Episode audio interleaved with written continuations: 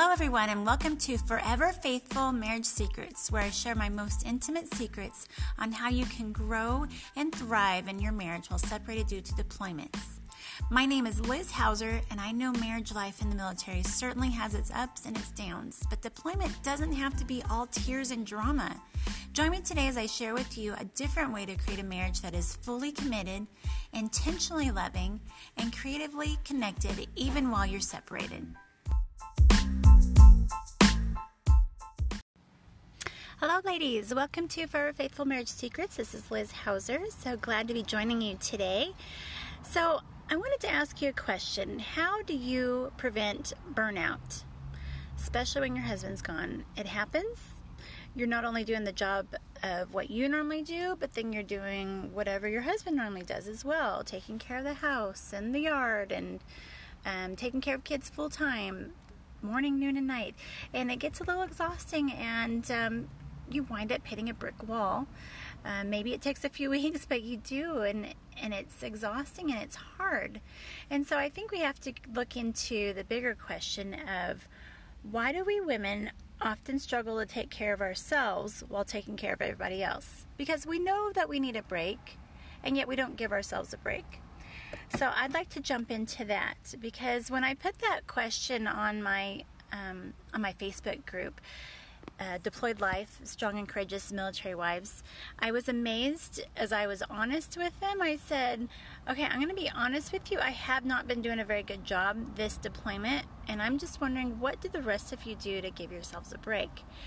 And every single one of them said, I'm not very good at this either. In fact, I keep it pretty simple, and I actually just take a break while they're napping, or I have them watch a show while I go to my room. And that's fantastic. Those little things are so helpful and so needed. But I think what we really need to do is to be able to plan and give ourselves a break each week uh, to be able to get a full day's break so that we can rejuvenate and refresh and take care of ourselves.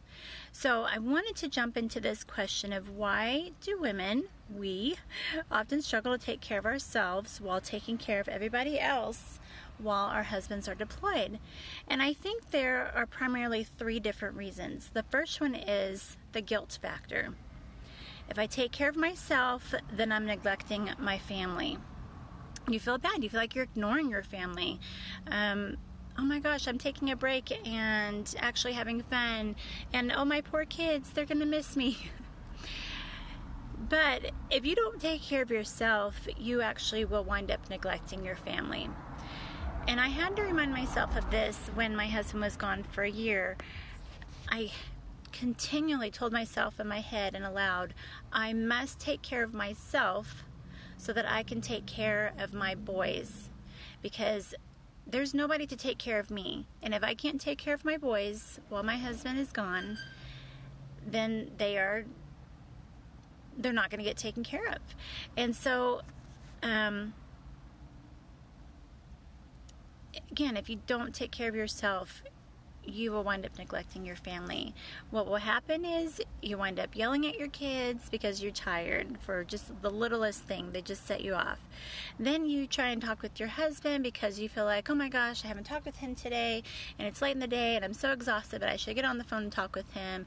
Next thing you know, you're fighting on the phone because you're not listening very well. You're trying to multitask and you're remembering all the other things that you should be doing today that you haven't gotten to. And he's like, You're not even connecting with me. Do you why don't we just talk another time? Then you get off the phone and you feel really bad because not only are you being a bad mom, now you're being a bad wife, and you just want to give up because you've hit that brick wall, you're burned out. And so, in that case, you're not taking care of your family if you're not taking care of yourself because you're going to wind up hurting them along the way. Uh, the second reason, so first reason is guilt factor. The second reason that you don't take care of, we don't take care of ourselves is the money factor we tell ourselves it's too much money to spend on myself. I'm not worth it. No, I don't need to spend that money. It's frivolous, you know? Uh, going to the spa, getting my nails done. Oh my gosh, I don't need to spend that money. I can spend it somewhere else, you know, or I can save that money. But remember that when your husband's deployed, typically he's making more money. Even it may not be thousands of dollars, but you know, a couple hundred dollars. So you have that available income to to pamper yourself and take care of yourself. Um, make sure to just budget that little bit of extra spending money in there for yourself, whether it's, uh, you know, going shopping or, you know, getting to go to the spa, uh, getting your nails done once a month, just something that you really enjoy, or as well as hiring a babysitter once a week to watch your kids and to get a break. You must budget that. You have that extra income, budget it. It is so well worth it. I know for me, when my husband was gone for a year, I most of the time I um, I committed to having the same babysitter watch my boys on the same day each week, all day. It was wonderful. And on the few weeks when I decided, oh, I'm going to save money and I'm not going to do a babysitter, I don't need it, I, I'm good. That next week, when I rolled into the next week, I was exhausted and I was kicking myself in the butt because I was like, you idiot. You like you had a chance to rejuvenate for this next week and you didn't. Now you're going into the second week depleted and exhausted. And I did that more than once.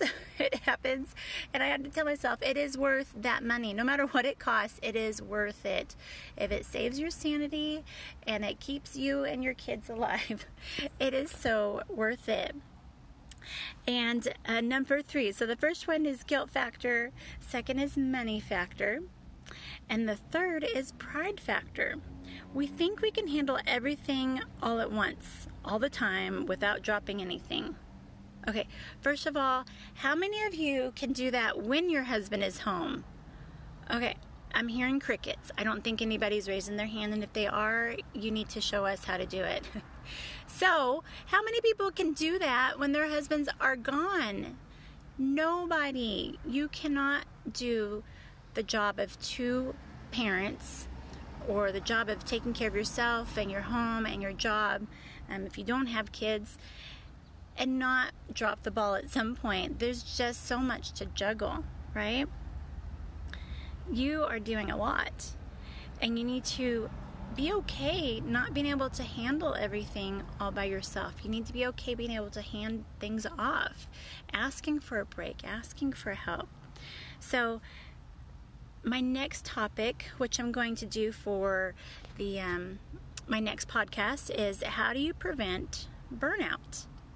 So we just talked about why we as women struggle to take care of ourselves while taking care of everybody else, and it, it was the guilt factor I feel guilty of not spending time with my kids. The money factor, I'm not worth it. I shouldn't spend that much money on myself. And three, the pride factor. I should be able to do it all by myself, even though I don't do it all by myself when my husband is home. And so tomorrow we'll cover how do you prevent burnout. Thanks for connecting with me today, and I am so excited to jump in with you tomorrow. Thank